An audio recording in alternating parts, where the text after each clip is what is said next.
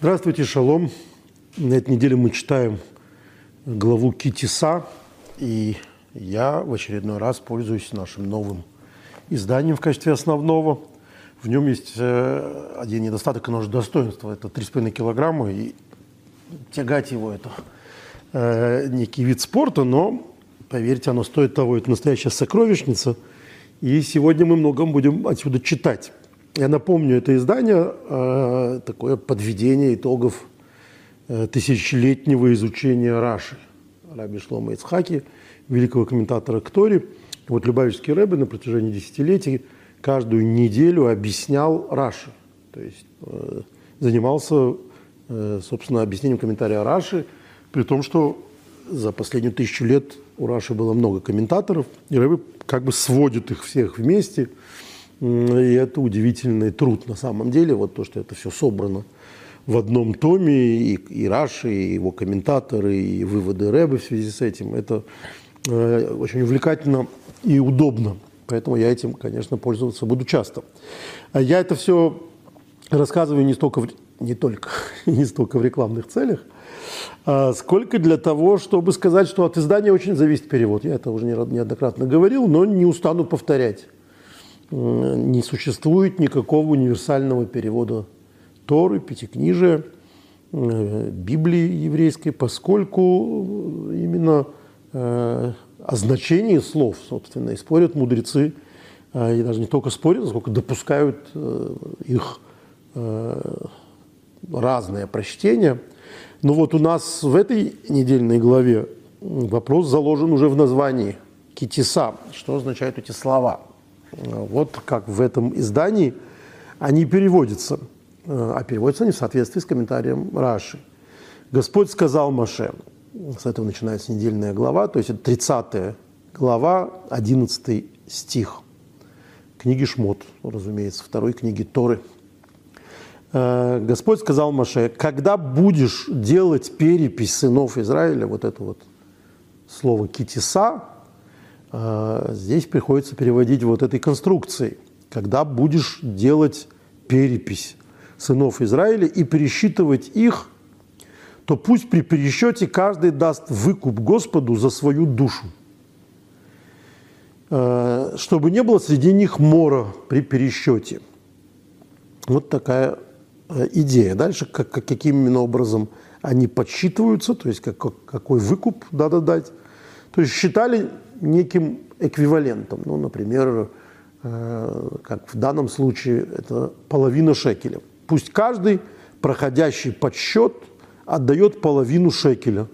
По весу священных шекелей, в таком шекеле 20 гер, это половина шекеля – дар Господу. Всякий, кто подлежит пересчету от 20 лет и старше, это военнообязанный, должен принести дар Господу. Богатый не должен давать больше, бедный меньше – ну, понятно, потому что иначе будет не, по, не, не, не посчитать, сколько людей. Э, бедный меньше, чем половина шекеля. Так вы принесете дар Господу для искупления ваших душ. Вот опять искупление ваших душ. Э, это серебро, э, кесов, это серебро выкупом. Вот как, значит, это все происходило. Давайте теперь попробуем разобраться в нескольких вещах э, и в том, что такое китиса все-таки. То есть Раши – говорит так, что это когда возьмешь, как переводит Онкилус. То есть, когда ты захочешь определить численность, чтобы знать, сколько их, не считай по головам, но пусть каждый даст половину шекеля, сосчитай шекели, так ты узнаешь их число. Так среди них не будет мора, пересчет навлекает глаз. И может начаться мор, как было в дни Давида. А, вот давайте обратим внимание, что э, у Раши тут – речь идет о любой переписи. То есть э, это указание о том, как надо проводить перепись населения, что нельзя считать э, их поголовно, потому что это приводит к сглазу. Такое вот понятие вполне традиционное. И, соответственно, надо считать их полушекелями. Комментатор Раши Мизрахи говорит так. Слово «теса» вообще-то должно быть переведено как «поднимешь». Поэтому во многих переводах Торы вы, собственно, и найдете буквальный перевод «когда поднимешь головы сынов Израиля». Э, следовательно, говорит Мизрахи, стих говорит о том, что пожертвование половины шекеля – возвышающая мера. То есть вдруг основным, понимаете, при, при, при, при переводе всего одного слова меняется вся концепция. Основной идеей этого э, махацита шекеля, сбора половины шекеля, было некое возвышение. Что за возвышение? После духовного падения в связи с грехом золотого тельца.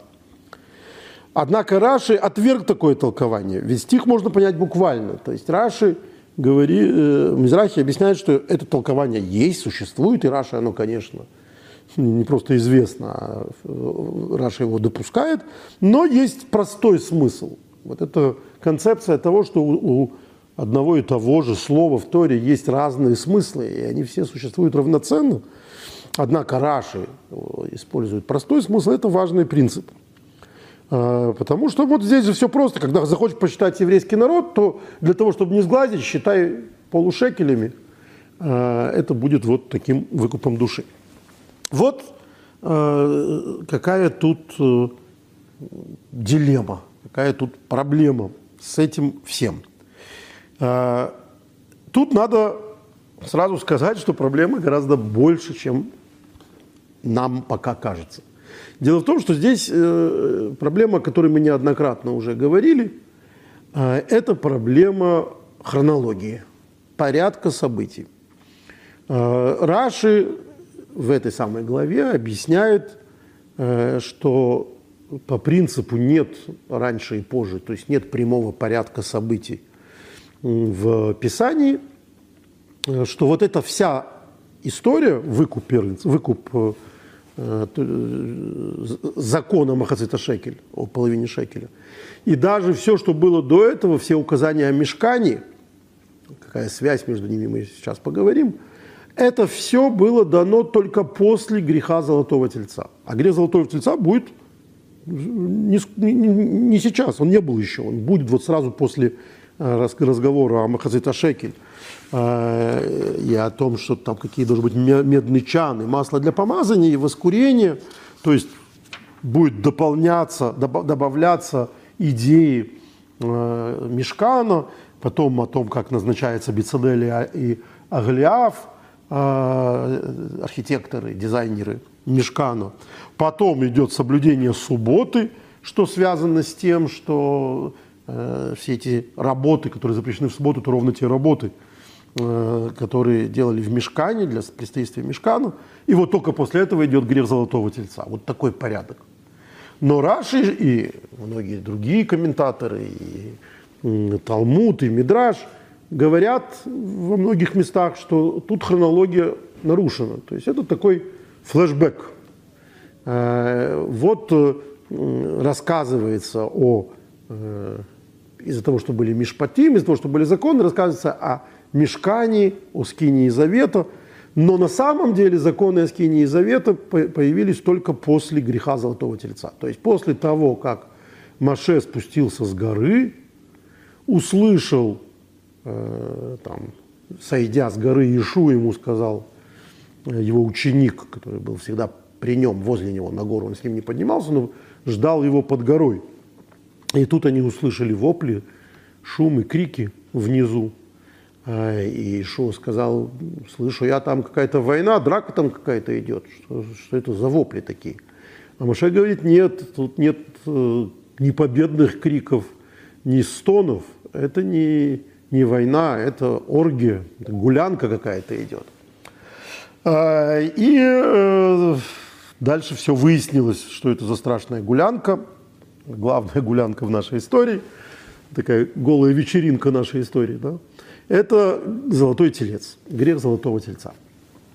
И вот дальше э, происходит то, что происходит, что э, Маше начинает во-первых, разбил скрижали, во-вторых, э, эти первые скрижали, во-вторых, э, наказал всех виновных, а, э, потом, значит, каялся и так далее, и после этого получил вторые скрижали.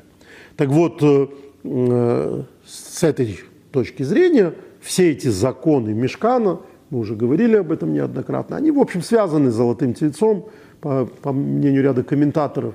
что скиния завета, то есть такое присутствие Бога на земле каком-то месте, э, это вот э, такой компромисс с золотым тельцом. То есть народ захотел э, какое-то материальное присутствие божественности на земле, ну пусть получит.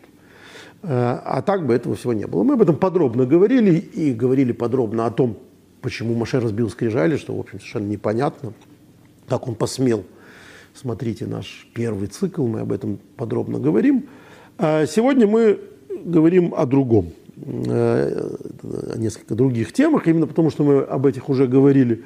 Но вот исходя из этого комментария, исходя из этого, из этого взгляда, все эти законы э, о половине шекеля, они идут непосредственно после греха золотого тельца. То есть после этого их надо пересчитать, а раз надо пересчитать, то надо э, по полшекеля. И вот то, что пишет Мизрахи. Эти полушекели, они искупление, э, искупление за грех золотого тельца. Поэтому это поднятие для поднятия. Откуда он это берет? Это я привел несколько примеров. Вот в, в Иерусалимском Талмуде, в трактате Шкалим, во второй части, 46 страница – Э, четвертая колонка, третья Аллаха, что захотите, проверьте, что называется, поэтому я вам так подробно говорю. Написано «Ксив зейтну коло эвера лапкудим Раби Юда в Раби Нехеме хад омар лефиши хоту бы сайоем». Почему они должны были дать пол шекеля? Что это за странное пол шекеля? Потому что они пишут э, Иерусалимский Талмуд от, раби, от имени Раби Юды, который из, и Раби Нехеми. Там два мнения. Раби Иуда говорит – из-за того, что они согрешили, то есть грех тельца а, был в половину, то есть в полдень, махацит. Полдень, махцит айом, это махцит ашекель, поэтому полшекеля отражают вот эту половину дня, когда они в полдень, когда они стали грешить. Поэтому пусть дует махцит ашекель. А, а, а другое мнение, потому что они согрешили в 6 часов, это не, не полдень, а в 6 часов, поэтому пусть дадут махцес а шекель, половину шекеля, потому что половина шекеля это шиса гармасин. Гармасин какая-то монета, которая была во времена Маше. Насчет монет мы сейчас поговорим. А, и вот она составляла из себя тоже 6. То есть э, шекель это 12 вот этих гармасин, а это 6. Ну, то есть вот из этого места в Иерусалимском Талмуде то же самое есть и в Вавилонском Талмуде, в трактате Шаббат. Э, это э, вот мы видим, что они воспринимают этот полшекеля как э, искупление, ну, можно сказать, искупление, а можно сказать, э, аллюзия на золотого тельца, на искупление золотого тельца. А вот что пишет комментатор Цидуладерых, комментарий Цидуладерых – к Шмот 30, 13 стиху. Вам форшим омру тамахер, ломбо митсва здесь давки бы Марса Шекель, в робе Комментаторы еще давали другие по этому поводу мнения, почему именно пол шекеля, а не целая монета. Они пишут монета, поэтому пусть будет монета. Об этом мы позже поговорим. Потому что, мипнеши омру, потому что мудрецы сказали так. Дехол было нуква плагуфаиткри, что человек, дхор, мужчина без женщины, он называется половина человека. То есть э, мужчина, он только с женщиной единое целое. Без женщины он полчеловека. А так как э, в Кевин не стал митсва азой слыхапер алмайсаэгл, а так как это заповедь о полшекеля – Э, стало искуплением, была назначена во искупление э, греха тельца. К Мышомру Йов и Зогов, э, как сказано, пусть придет золото Мешкана. Мешкан, мы знаем, у него в золоте, в скинии завета была, золото было одним из главных материалов, и искупит золото тельца. То есть, в принципе, Мешкан, как уже было сказано, это такое искупление тельца. Вот золото за золотом. А это, значит, из-за греха э, тельца, доказательство этого, что золото за золото. А так как женщины не участвовали в этом грехе, так написано в Мидраше, получается шелонит старых капору рак э, плагуфа. Получается, что э, искупление необходимо только пол организму, то есть э, мужской части. Мужчина полный человек только вместе с женщиной. Значит, пол тела, дырайну азохар. Велохан нисмуха паша сакир, где илигойрус алсхусан, и поэтому дальше мы читаем, как я уже сказал, об умывальнике, который как раз был из пожертвований женщин, женских там медных э, зеркал, э, потому что они не, не, вот почему именно они омывают, там Мидраж говорит из-за того, что почему именно женское подношение омывают, из-за того, что они не хотели отдать свои украшения э, для этого тельца. А, а вот для, ну, можно сказать, что женщина не хочет давать украшения, это, это разумно. Раши пишет, что именно поэтому Арон э, сказал им, отдавайте украшения, зная, что женщины и дети так легко свои цаски не отдадут. А, но мужики, значит, когда увидели, что женщины и дети действительно кочевряжутся, они стали свои серьги отдавать. То есть мужчин, мужчин тоже были тогда серьгами и с украшениями. И вот этого всего хватило. Но факт вот, что женщины не отдавали. Можно сказать, что то, что женщины не отдают свои цацки, это само собой разумеется. Арон был прав. Психологически он понимал, что женщина свое украшение так просто не отдаст. Но нет, пожалуйста, когда надо было потом отдавать э, украшения для мешкана, для скини, они первые давали перед мужчинами. К Мошенемр в его аношим алножим, как сказано, пришли женщины, мужчины после женщин. Вакир насами недвусоношим и умывальник – был сделан как раз из подношения женщин, которые принесли свои э, зеркала. Э, и это все дальше объясняется э, в главе Ваягрил. Такие вот дела. То есть э, э, вот эти, вся эта школа комментариев учит, что половина шекеля, она за тельца. Я хотел бы уже сейчас сказать несколько слов буквально, э, некоторый исторический контекст. Э, дело в том, что э, вот Мидраш, и мы сегодня неоднократно говорили, называют этот полшекеля монетой. И знаменитый Мидраш, что Моисей увидел огненную, Маше увидел огненную монету.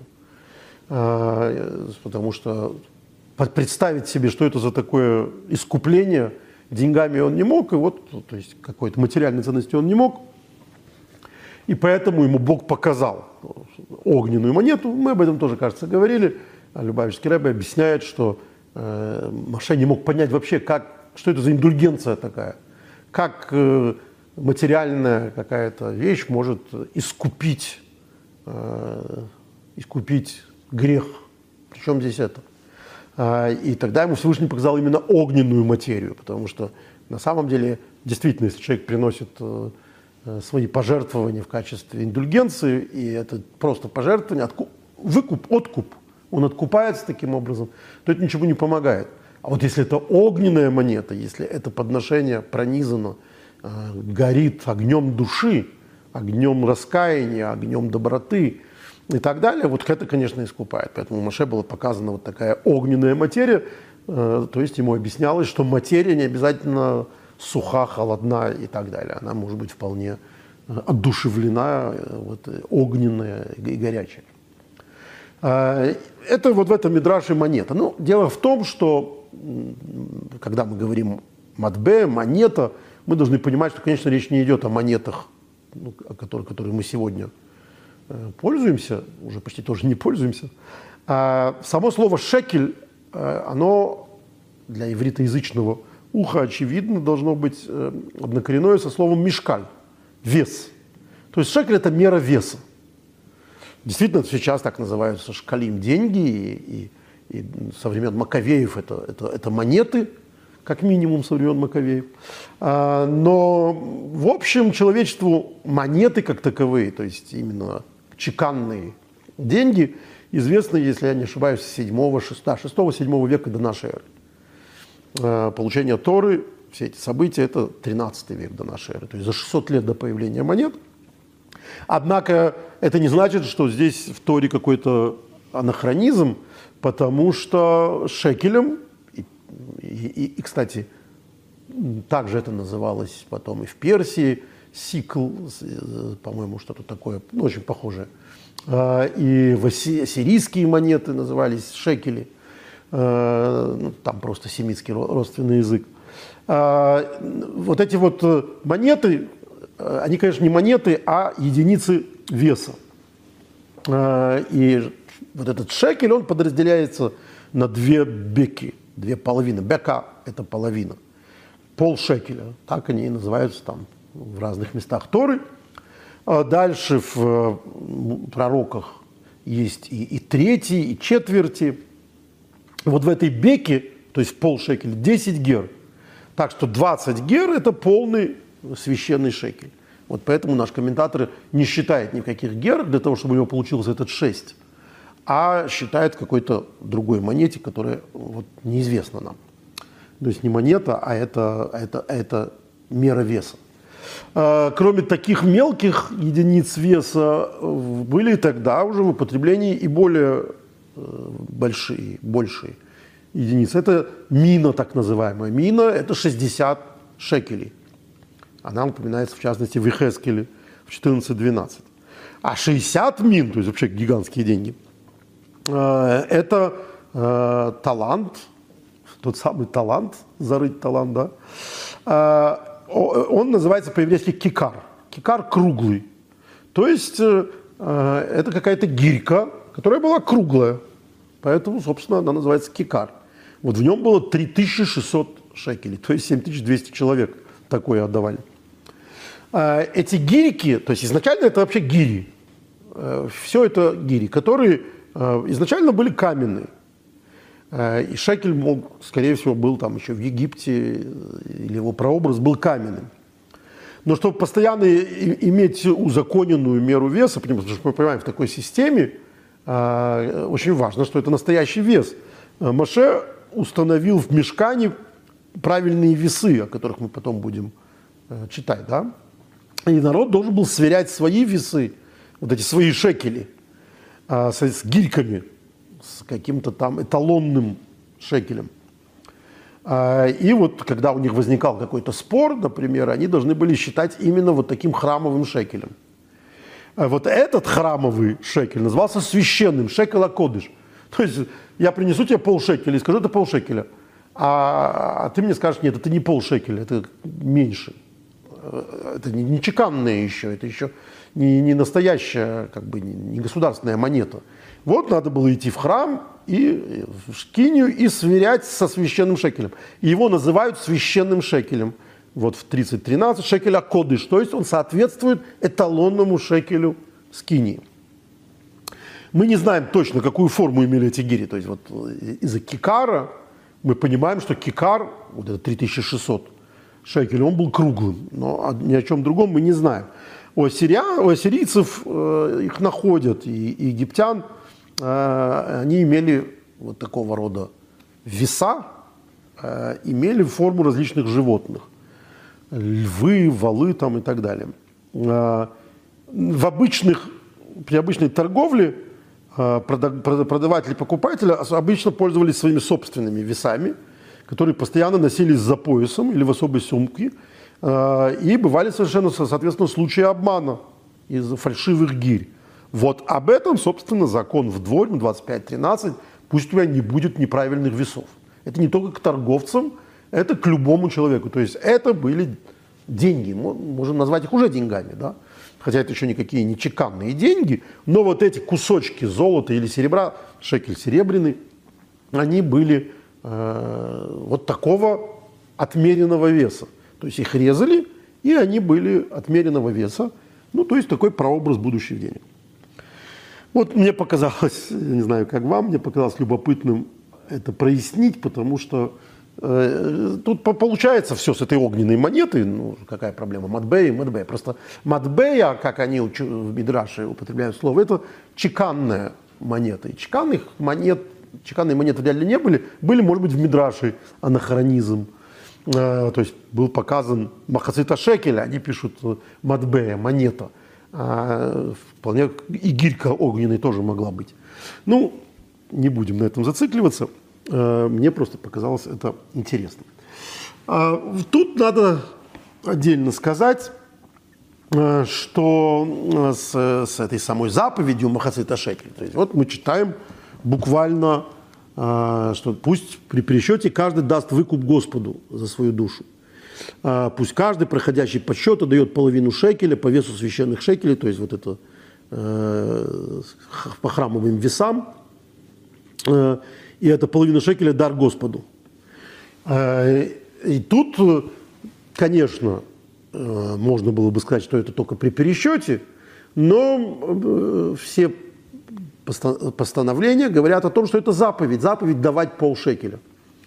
И в этом смысле надо обратить внимание на то, что вот Рамбам, он вот эти вот полшекеля, которые дальше нам описываются, на что они шли, что они шли, шли, шли на жертвоприношение, то есть вот собрал Моисей, Маше все эти полшекеля, на них э, все вместе собирали э, эти деньги и на них покупали жертвоприношения, которые ежедневно приносили за весь народ в храме.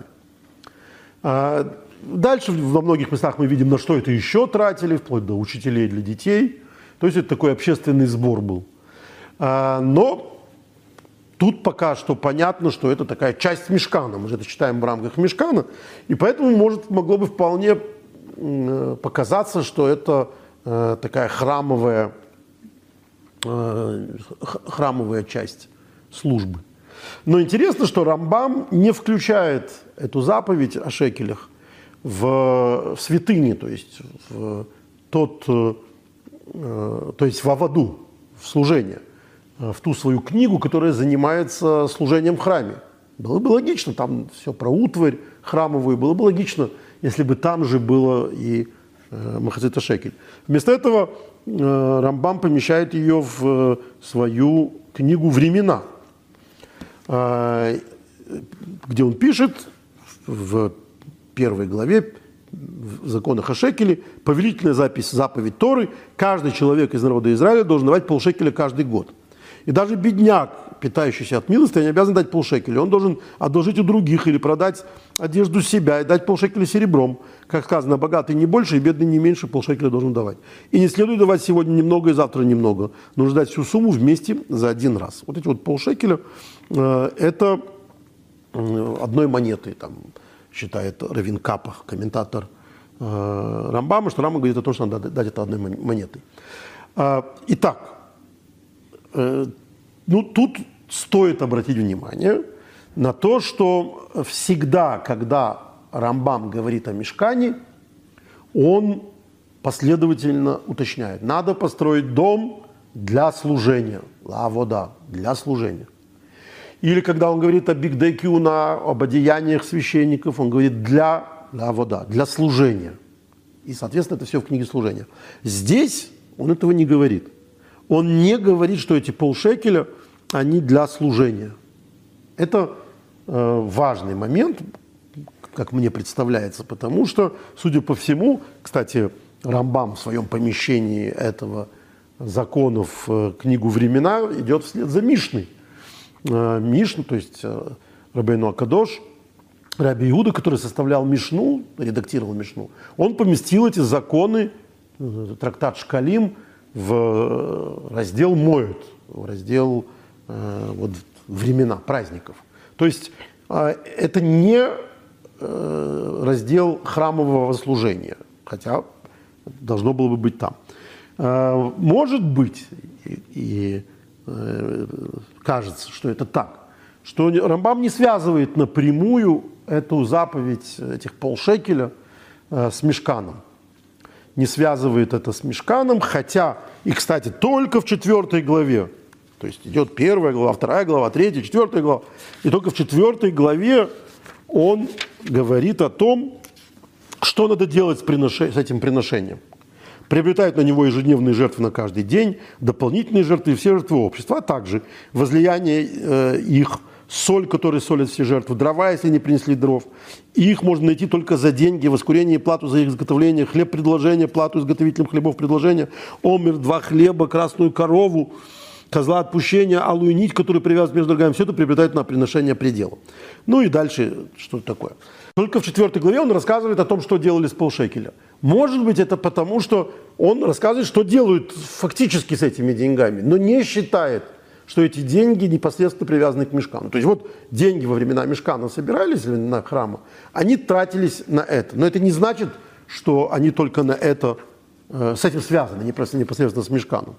А то, что дальше, в четвертой главе, в восьмом, нет, не восьмом, а, ну, э, просто поверьте, где-то он здесь напишет это, о том, что э, эти э, Махацита Шекель э, собирается только во время, когда существует храм. И когда существует храм, он собирается и в, э, в земле Израиля, и за границей – а когда храма нет, то он не собирается и не только за границей, но и в земле Израиля. Совершенно не факт, что это связано с, с этим. То есть комментаторы говорят, а, учат это почему-то, опять-таки, что является доказательством вот этой версии о том, что э, Махасита Шекель не привязан исключительно к мешкану, просто так случилось что то есть сама суть заповеди отдельная. Тратит ее на мешкан, на святую утварь. Но это не значит, что это привязано к святой утвари. Суть не собрать деньги для святой утвари. Я надеюсь, это понятно, то, что я говорю.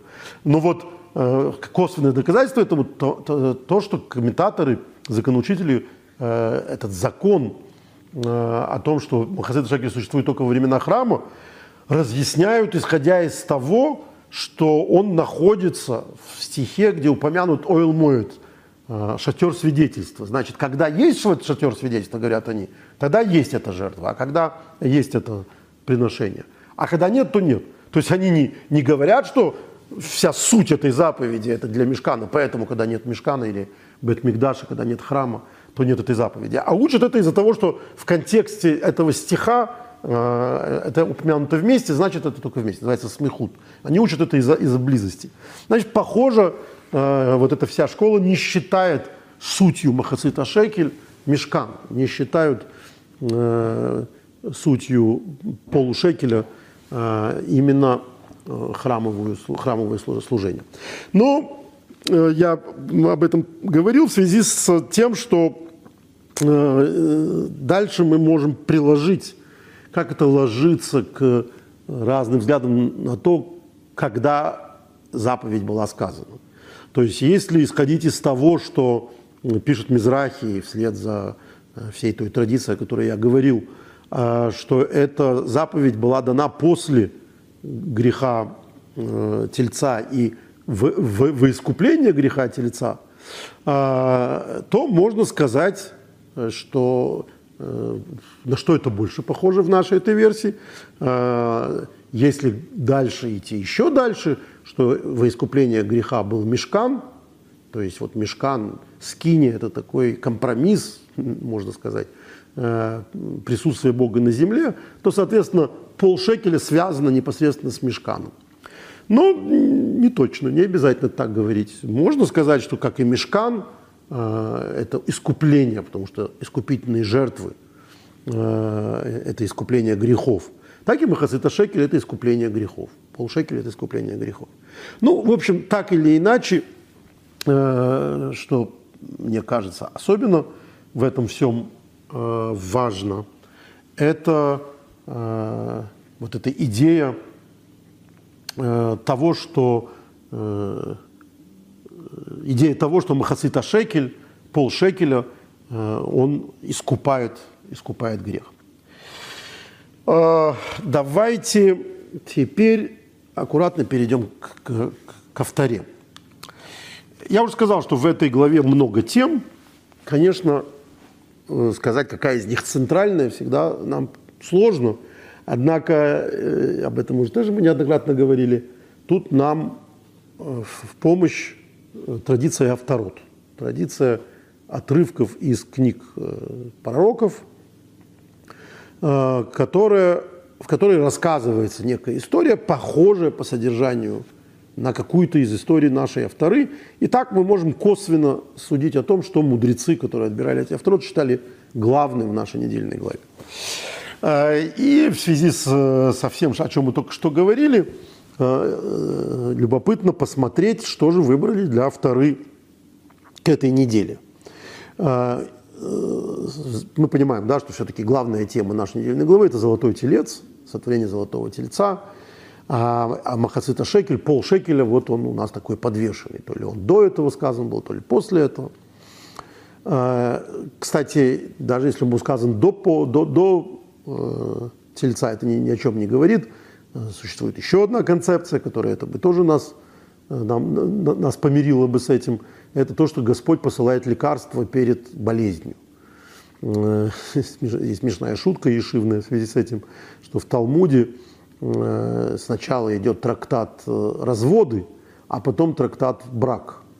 Э, и вот это значит сначала лекарство, потом болезнь. Ну, такая шутка, я бы сказал, несколько циническая, но, тем не менее, вот, излечивает все возможности проблем. Для авторы наши мудрецы выбрали отрывок из Малахим, из книги царей, первой книги царей, 18 э, главы.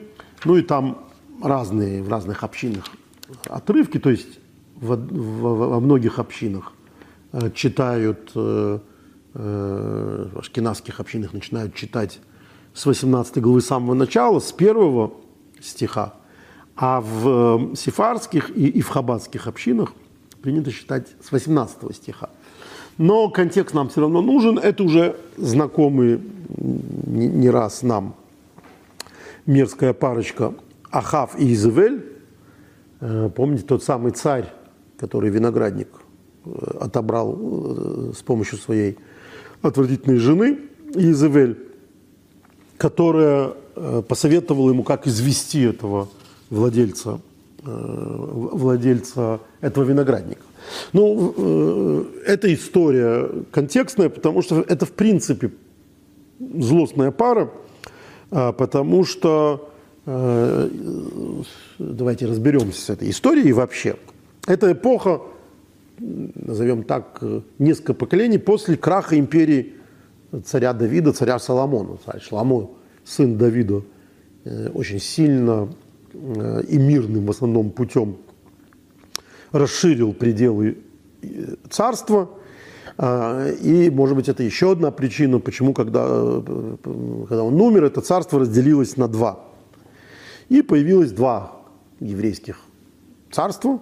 Царство Иудеи, царство десяти колен. А, и понятно, что это разделение это было начало конца, пусть и очень долгого.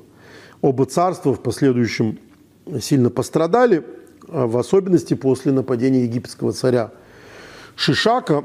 Но царство 9-10 северных колен пришло в упадок гораздо быстрее, чем Иудея.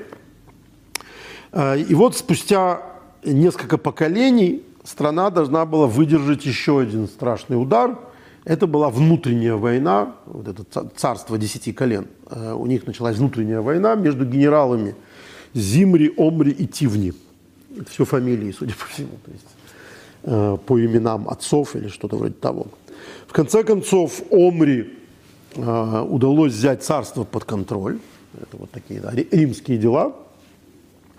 И вот его сын – это Ахав. То есть, э, в отличие от Иудеи, где были цари, наследники царя Давида, царя Соломона, в Израиле, вот в этом царстве десяти колен, там была полнейшая э, хунта, они все время друг у друга власти отбирали. А, но были мини-династии такие, вот, тоже как в Римской империи. Да? И вот его сын Ахав, этого, этого самого Омри, э, принес царству военно-экономическое процветание, э, потому что заключил союз с Сидоном, с небольшим царством, которое было э, возле э, их, их границ. А чтобы скрепить этот союз, и опять привет Клеопатре, Римской империи и всем остальным, Ахав женился на Изавеле, потому что она была дочерью этого самого царя Сидона. То есть Сидон э, с ними заключил вот такой союз. Изавель была дочерью некогда вражеского царя. Э, И наступил вот такой политический и экономический успех. Тут надо сразу сказать, что э, такого рода династические союзы, они не, не так, чтобы абсолютно порицаются. Были потом династические союзы между царями Иудеи и Израиля. Э, и тут, в общем, ничего бы плохого не было. И, надо сказать, у Ахава получилось. Этот политический, экономический э, союз привел к успеху. Э, однако тут произошло то, что происходит довольно часто в еврейской истории. Этот успех привел к религиозному упадку. То есть, когда все хорошо, евреи Бога забывают. Это важный, актуальный для нас урок. То есть э, мы, конечно, не бухгалтеры Господа Бога, и говорить, э, за что приходит несчастье еврейскому народу, э, совсем не любим, но вот из этого расклада, из этой книги царей мы видим, что это такой посыл, который нам постоянно дается. И это написано в книге «Дворим». Если ты забудешь Бога от того, что у тебя есть все – то вот насылается несчастье, чтобы ты вспомнил Бога. И вот э, этот экономический и, и политический успех Ахава а, привел еще к усилению влияния, собственно, Сидона, то есть Изавели. А, и Изавель, например, принесла полную религиозную толерантность, стало официально разрешено идолопоклонство, но толерантность – это толерантность, но это, как часто бывает, это за счет кого-то, и поэтому истинные пророки – Израиля были уничтожены. Она убивала пророков. Э, и вот во вторе рассказывается э, о том, как против этой дамы, ну и, в общем, против царя, э, восстал пророк Илья. Вот тот самый пророк Ильягу, пророк Илья, который пытается все это влияние Изавели свести на нет. В начале, и это в нашей авторе в наш авторе не входит, он привел засуху на землю Израиля. Тоже поразительно, да? То есть для того, чтобы э, вот эта э, успешная политика Ахава и Изавеля э, перестала влиять на умы, э, вот чем хуже, тем лучше. Э, Ильягу навел засуху на землю Израиля, продемонстрировав тем самым всему народу, что процветание исходит не от Изавели, и от Ахава, а исходит от Бога. Вот э, захочет Бог, будет засуха. И вот этот э, автора, большая автора, согласно ашкенадскому обычаю, начинается с описания третьего года засухи, когда Бог является э, Эльягу и э, отправляет его к царю Ахаву с вестью о скором дожде. Э, делается там небольшое отступление – от описания поддержки Ильяру, оказанной пророком э, Авадья, Авадьи, э, несмотря на то, что некоторое время Авадья боялся э, этой встречи, Ильяру встречается с Ахавом. Авадья говорит, ты потом сбежишь, а меня убьют. Но Ильяру все равно идет на пролом и встречается с Ахавом. Ахав при встрече обвиняет этого религиозного фанатика в том, что тот вселяет страх в народ Израиля, панику сеет. А, а э, Ильягу ему на это парирует, э, что, собственно, виноват Ахав, который разрешил поклонение Балю, чужому богу. Идолопоклонство разрешил. Э, и потом Ильягу вызывает Ахава и 450 пророков Баля на поединок на гору Кармель. То есть, он говорит, если у тебя такие сильные вот эти твои пророки, давай сразимся – я один против твоих 450 пророков. Ахав принимает вызов и собирает народ и пророков Бааля на горе Кармель. Вот тут начинается автора у сефардов и, и у хабадников. Э, Ильяу сначала взывает к евреям, э, требуя от них, чтобы они положили конец своему э, лицемерию, я бы сказал, своему двойственному поведению. То есть они сохраняют веру в Бога, своего еврейского Бога, но одновременно поклоняются и Балю. Э, но народ его не удостаивает даже ответа на, на эту его претензию э, к, к их религиозной толерантности к такой. Э, затем начинается этот поединок между 450 пророками Баля и пророками Ильяву. И условия, предложенные Ильягу, приняты его противниками. Э, каждая из сторон должны принести в жертву быка и возложить его на лишенный огня жертвенник. Тут надо сказать, что этот бык, он, вот, может быть, и послужил в основном причиной, почему мы читаем эту автору, а среди прочего потому, что речь идет о быке. У нас золотой телец, да? Э, пророки Бааля обратятся к своему Богу, или я к своему, э, чтобы Бог ответил, послав огонь. То есть, чье обращение вызовет ответ, соответственно, тот и, тот и прав. Пророки Бааля начинают первыми, пляшут там, орут и так далее. Э, всю вторую половину дня они, значит, до ночи колмают там, и никаких результатов. Затем Ильягу строит свой жертвенник, из 12 камней, э, которые представляют из себя колено Израиля, и обливает его водой. Это, 12 камней, это тоже такой его э, укор, да, то есть э, косвенный укор на разделенность Израиля. Э, это же царство 10 колен, а он делает жертвенник из 12 камней. И обливает его водой, чтобы сделать нагляднее грядущее чудо. То есть он не просто Э, вызывает огонь, а еще и сначала поливает водой, потому что как-то вода с огнем не дружит. Э, он кричит, ответь мне, Господь, и огонь Господа падает с неба. Ошеломленные тем, что произошло, э, люди заявляют о своей верности Всевышнему, и вот, собственно, Господь победил, Илья победил.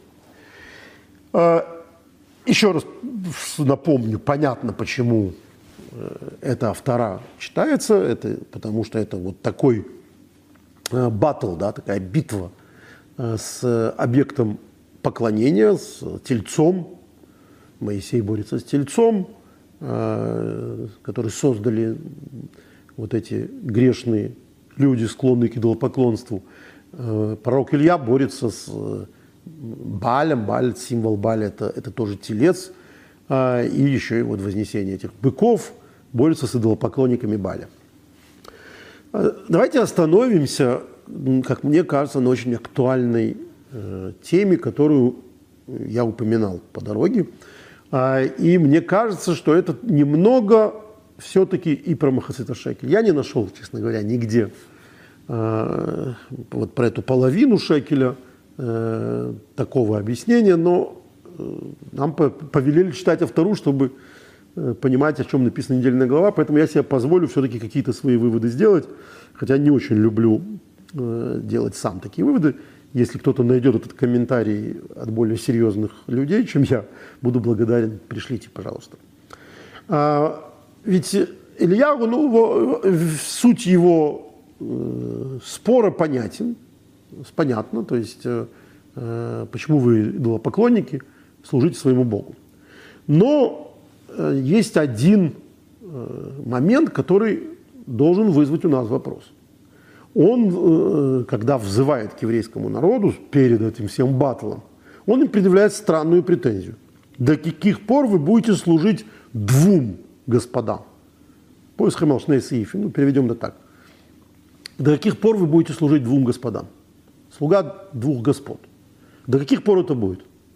Почему именно так он поставил этот вопрос? Это совершенно непонятно. На первый взгляд надо было сказать, да коли вы будете поклоняться Балю, пора остановиться и сказать, Господь, Он Бог всесильный.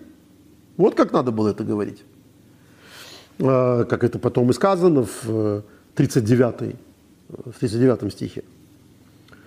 А, то есть, похоже, и вот это главное, что объединяет нашу автору с нашей недельной главой, что здесь все тоньше – это не просто борьба с идолопоклонством, это еще и борьба э, с двоемыслием, то есть э, с э, попыткой услужить и Богу, и дьяволу, скажем так, э, посидеть на двух стульях. Я сразу хочу сказать, что мне кажется, это все очень актуальным, потому что мы все время находимся в неком пространстве компромисса. И времена такие в разных странах, надо сказать, э, и в России, но и в странах маркированно либеральных, э, что люди часто боятся твердо высказать свое мнение. боясь уголовного преследования или боясь канцел э, культуры отмены, вот заявить однозначно свои символы веры э, становится опасным. Не то, что это когда-либо было не опасным, но мне кажется, мы живем в то время, когда это пространство сжимается, когда э, чаще человеку приходится задумываться, надо ли говорить то, что он думает однозначно, или, или, или лучше присоединиться к большинству, или промолчать. Я сразу хочу сказать, что тут важно не впадать в спекуляции, потому что э, компромисс э, это не несомненно плохое что-то. Есть э, ситуации, есть пространства, в которых компромисс желателен. Надо находить компромисс. Муж с женой должен находить компромисс. Э, учитель с учеником должен находить компромисс. Народы между собой должны находить компромиссы. В Талмуде сказано, что э, Бог любит пшара, любит компромисс. Вот два, двое пришли судиться – Э, остановиться где-то в своих требованиях наполовине. То есть любые переговоры – это отступление от собственной максимальной программы. Поэтому важно это оговорить. Компромисс не для нас, это относится исключительно э, к служению Богу. То есть э, вот, в том, что касается служению Богу, компромисс не для нас. Мы не можем сказать «служу Богу и, и товарищу Сталину». Так, так не бывает. Хотя многие пытались. Но в нашей ситуации и в, э, в недельной главе, вот мы об этом э, говорили несколько раз в предыдущие годы, о том, что, собственно, золотой телец, э, как бы нам его наглядно не изображали потом различные художники в качестве страшной оргии, это, в общем, религиозный акт. И нам об этом подробно говорят э, разные комментаторы, э, вот этот Бошеш, что не приходил Маше в то время, когда его ожидал народ, а Маше для них был таким GPS, да, у нас была целая недельная, недельный комментарий, который, по-моему, так и назывался, что-то вроде GPS – а, и они испугались. Вот тот, кто их вывел из Египта, тот, кто их провел через Тростниковое море, тот, кто воевал с Амалеком.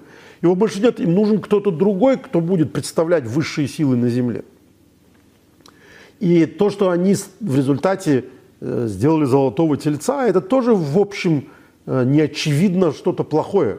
Я уже говорил об этом, э, говорил об этом несколько раз, что мешкан, скиния завета, это такой тоже компромисс. Потому что, что значит пристанище, мешкан – это буквально э, место пребывания, место пребывания Бога на земле. Как может быть место пребывания Бога на земле? Бог бесконечен, абсолютен.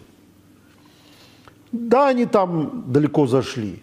Э, они сказали, Элу Элакеху Исраил, вот твой Бог Израиль, то есть Богом, кажется, если бы его назвали Маше, то ничего такого бы не произошло. Тут, кажется, в том, что они назвали его Богом, есть особая проблема. Но так или иначе понять людей можно. Э, почему они впали в этот грех, понять можно. И в нашем, в нашей авторе тоже, ну вот представьте себе, время смуты, время войн, время голода и бедствий. Вдруг приходит э, э, венценосная пара, сын выдающегося полководца нашего, дочь выдающегося царя ихнего – и наступает мир и благоденствие. Полное слияние народов, дружба народов. Ну почему бы в знак уважения не, э, не начать служить и, и, и их, скажем так, э, культурному артефакту? Вот есть Баль, такой общий местный э, источник благословения. Ну что будет плохого, если э, мы будем проявлять лояльность им. Еще раз, они прошли через тяжелое время. Вот, э, можно сказать, это одна из тех историй, э, которую можно описать так, что э, страшное испытание бедностью, но еще более страшное испытание богатством. То есть им было очень тяжело, они были верны Богу, они к нему взывали. Им стало хорошо – Они благодарны тем, кто им сделали хорошо. А кто им сделали хорошо? Ахав и Изевели, стоящие за ними силы. Силы – это народы, это идеологии и так далее. Вот они так начинают ему служить. По-моему, по-моему это похожая история. Э, то есть она не смело похожая, но именно вот в этих контекстах. И Рамбам в законах идолопоклонства э, рассказывает подробно, это в первой книге своей, э, из, из Мишне Тора, из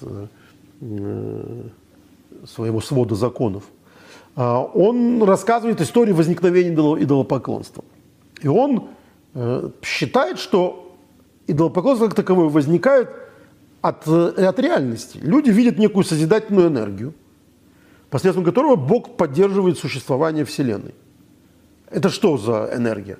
Ну вот, э, люди понимают, что очень многое зависит от, от звезд, от планет, ну, не обязательно астрология, э, дождь, э, сезоны, солнце вышло, не вышло. Вот они источники. Мне тепло, потому что солнышко вышло. Вы что сегодня говорите, когда выходите на улицу, и, и был дождь, дождь прошел. Солнце вышло. Вы же не говорите, Бог сделал так, чтобы солнце вышло. Вы это приписываете солнцу.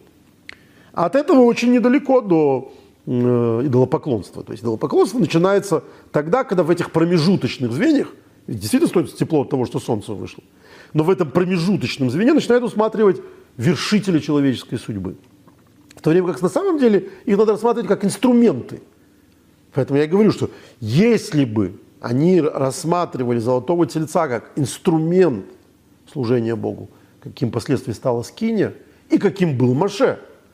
Мы не раз говорили о том, что в пасхальной Агаде, э, в ее изначальном тексте, Моисей не упоминается ни одного раза. Пасхальная Агада, э, рассказывающая о исходе из Египта, ни разу не упоминает вождя, того, кто вывел евреев из Египта. Почему? Потому что не мудрено перепутать Именно он это все делал, он поднимал руки, он э, разводил море и так далее. Моисей нас вывел. Поэтому Агада раз в году, когда мы вспоминаем исход из Египта, говорит, она там специально говорит, не ангел э, и не посланник, а сам Господь Бог вывел тебя из Египта. Потому что не мудрено перепутать.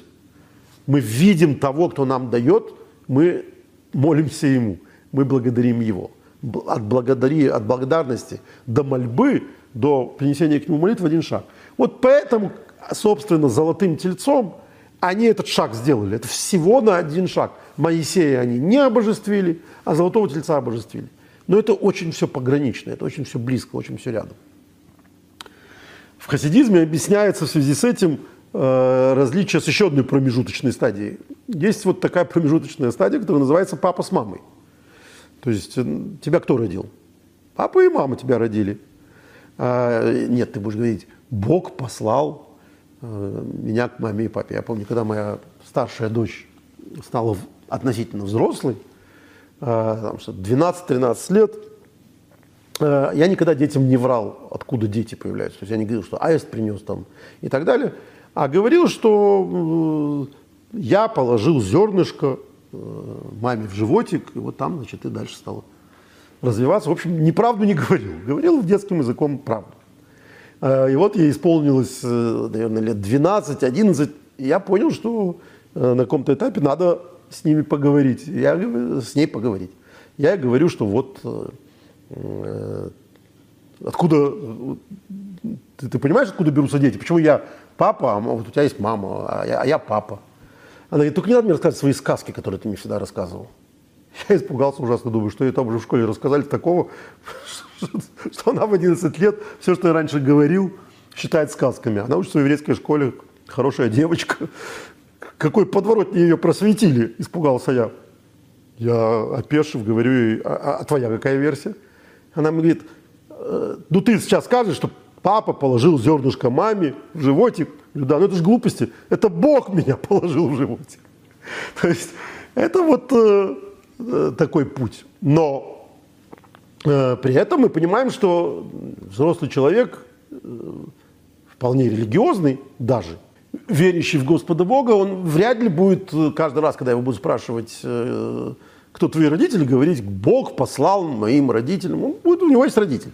Но более того, у нас есть заповедь ровно в том же месте, где запрещено идолопоклонство, в десяти речениях, есть заповедь почитать отца и мать. Какая разница? Если отец и мать – это промежуточные звенья, действительно, все в мире произвел Господь Бог. Чем отец и мать лучше Солнца и, Луны? Почему Солнцу и Луне нельзя поклоняться, а отца и мать э, мы обязаны почитать? Объясняется это тем, что э, э, отец и мать обладают свободой воли. Так объясняет хасидизм. Они ответственны за, за воспитание своих детей, и вот за это они должны почитаться. То есть они должны почитаться за усилия, мы должны быть благодарны за усилия, которые они прикладывают, а могли бы не прикладывать. Планеты и их движения предопределены, у них нет выбора. Вот в чем отличие. А, мы благодарны э, не им, а тому, кто их создал. Соответственно, идолопоклонство заключается в том, что промежуточное звено ошибочно принимается за источник. А, и в Талмуде, в Недарим 25а, э, содержится такая максима. Идолопоклонство является настолько тяжким грехом, что отвергнувший его как бы принял всю Тору. То есть э, именно понимание, что ты не зависишь ни от чего другого, э, а только от Господа Бога, это и есть э, основа основ. Вот отрицание идолопоклонства.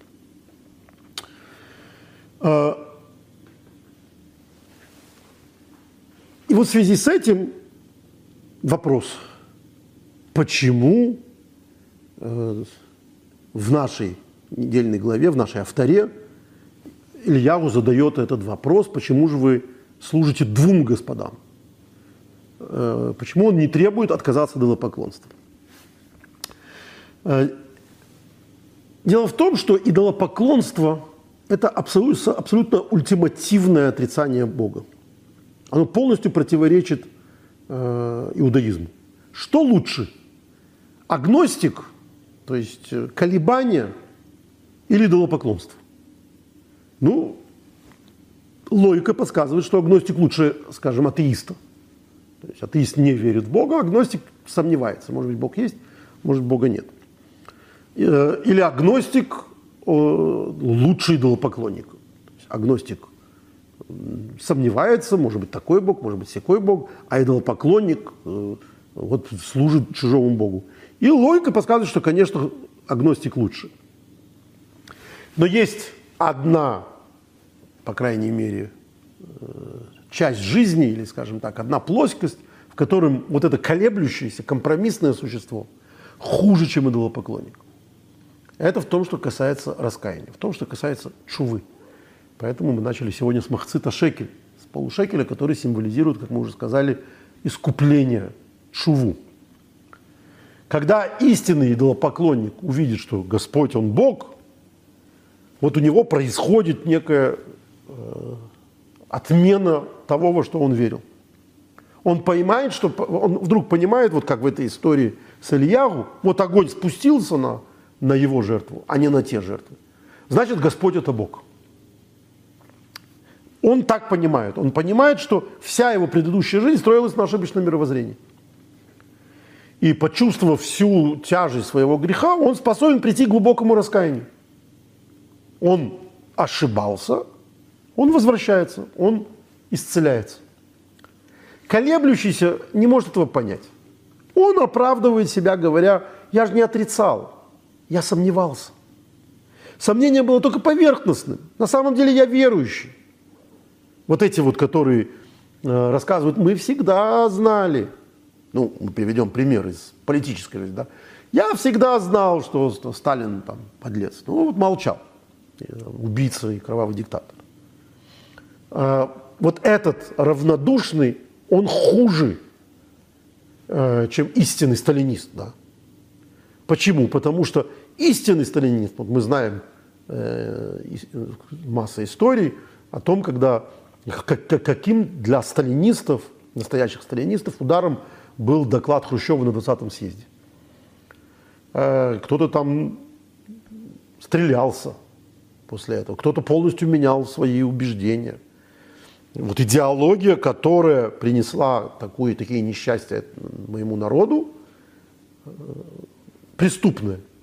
Значит, я отказываюсь от этой идеологии. Я начинаю с ней бороться. Это верный сталинист. Мы так вам верили, товарищ Сталин, как, может быть, не верили себе. Вот для него это страшный перелом. Это страшный перелом. Его вполне может сделать не просто э, кающимся, а антисталинистом. Вот примерно то же самое. А, вы, а люди, которые все знали, мы все понимали, мы просто молчали, ну окей, едем дальше. Вот в этом смысле вопрос, зачем была нужна, зачем был нужен Нюрнберг, и вообще, что это за судилище такое Нюрнберг, для немецкого народа, видимо, какие-то годы не стоял. Потому что люди должны были понять, что то, во что они искренне верили, они вызывают сомнение, что подавляющее большинство немцев искренне верили в, во все эти гитлеровские теории. И абсолютно э, молодежь, воспитанная в Гитлер-Югенде, абсолютно искренне была готова идти на смерть ради Гитлера. И вот для того, чтобы э, с этим бороться, надо было провести ревизию. Надо было рассказать, что все неправда, вам врали. Почему? Потому что это были искренние люди. Я ни в коем случае не пытаюсь оправдать нацистов, но их искренность, искренность молодого человека вполне могла в результате привести к настоящему анти, антифашизму. Мне так кажется, я на это надеюсь. А вот те, которые просто стояли в сторонке, они не проходили, не проходили никаких коренных изменений. Они продолжали дальше с э, определенной долей цинизма, а может быть прав, а может не прав, а это все ерунда. Не все так однозначно. Вот есть эта правота, есть эта правота. А вот если бы на нас не напали, то мы бы тоже бы не, этого не делали. Ну и так далее. Это, это, это, это огромная масса таких людей. Вот такие оправдания полностью препятствуют раскаянию. Э, и, соответственно, изменения в случае идолопоклонства, возвращения к, к, к вере в единого Бога никогда не будет достаточно полным у такого человека. Кроме того, хотя идолопоклонник э, виноват в ошибочности, в ошибочности своих суждений, заменяя Бога Балем, а, и тем самым прерывая свою связь с Богом, все же какой-то форме духовности он открыт. То есть, в принципе, его идеализм, его вера в высшее, высшее существо – это, да, суррогат, но это вера. А тот, кто все время мечется за большинством от одного мнения к другому, он вообще уходит от э, истинности. У него нет даже лживой истинности, простите за такой э, оксиморон. Э, у него нет даже чего-либо, что он считает настоящим. Он не настоящий, он фальшивый. Он знает, что Господь есть Бог, но готов оставить его ради материальных выгод. То есть его вера в Бога на самом деле ничем не испытывается. Э, как в Вермиягу написано, что он готов променять источник живой воды на треснувшие сосуды, не способные удержать воду. Следовательно, когда такой человек осознает свою ошибку, он, его ответ будет другим, его реакция будет другая. Идолопоклонник все еще способный к духовности, он, он горит, вот это вот э, на самом деле то, что так люди ненавидят, или, по крайней мере, э, часто их раздражает в неофитах.